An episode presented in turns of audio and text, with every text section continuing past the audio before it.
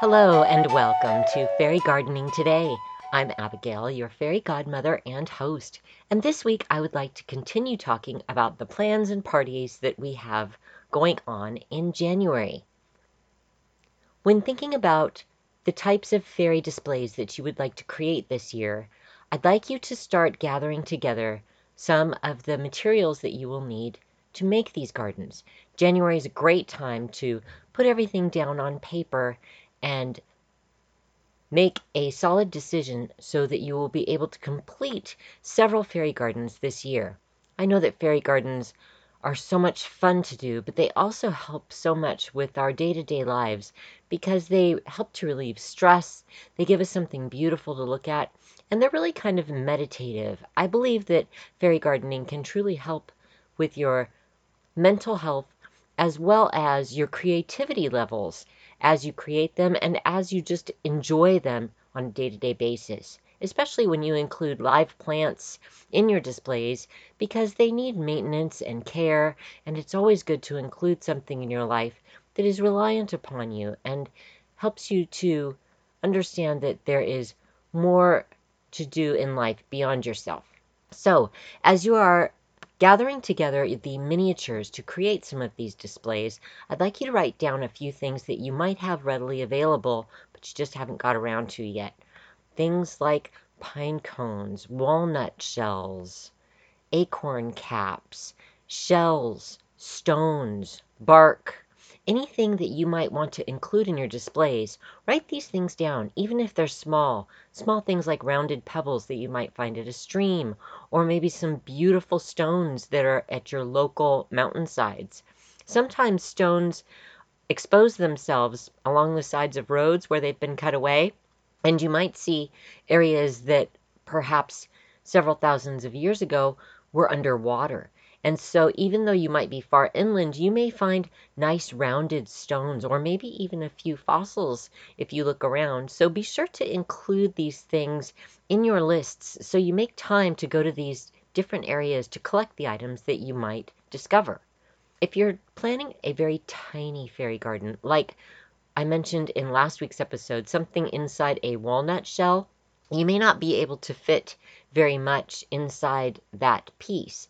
So you might want to also be on the lookout when you're shopping for tiny things that you could convert. Something like the rounded pins that are used in sewing for quilting. They have colorful rounded tops and you can often turn those types of push pins into either ladybugs or toadstools. So if you added little black dots, they could be ladybugs, or you, if you added little white spots, they could be used as toadstools in your little half walnut shell display.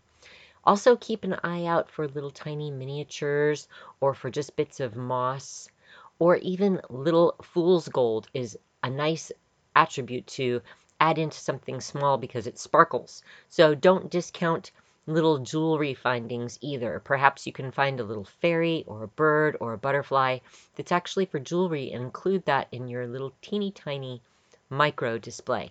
Now, if you're going for something much larger this year, you have a few miniatures that you've decided to put around a large tree, but it doesn't look filled in at all. You might want to collect something as simple as more dirt so you can add different levels and expand the different dimension in your fairy garden, or you might want to find different things that dangle and blow in the wind, or ropes that would come down. Perhaps you want to have something for the gnomes to climb up to higher branches, or to have bridges from one branch to another. Either way, there are many things that you might want to add to this type of display. So kind of make a space where you can collect all of your miniature items and keep them safe until they are ready to go out into the garden. And similarly, you may have a corner along the ceiling, maybe a corner of a ceiling in the bathroom or in a kitchen, where you could put a little fairy house. Fairy houses are very nice to include way up high because they're kind of tucked away there. They don't take up any extra space, and you can always put one there. Or you could even put a little birdhouse there and a little um, imitation bird. They have some very beautiful ones with real feathers, or perhaps you have a nice ceramic bird or even a hummingbird. I love hummingbirds, and they are so fun to add into these little houses, and it really adds such a whimsy to the entire room, but not something that a person would quickly pick up on. You could almost hide it there, so to speak.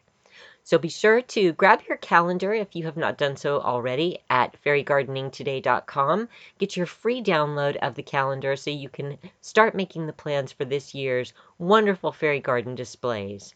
Until next week, happy fairy gardening. This podcast was brought to you by Sprouted Dreams.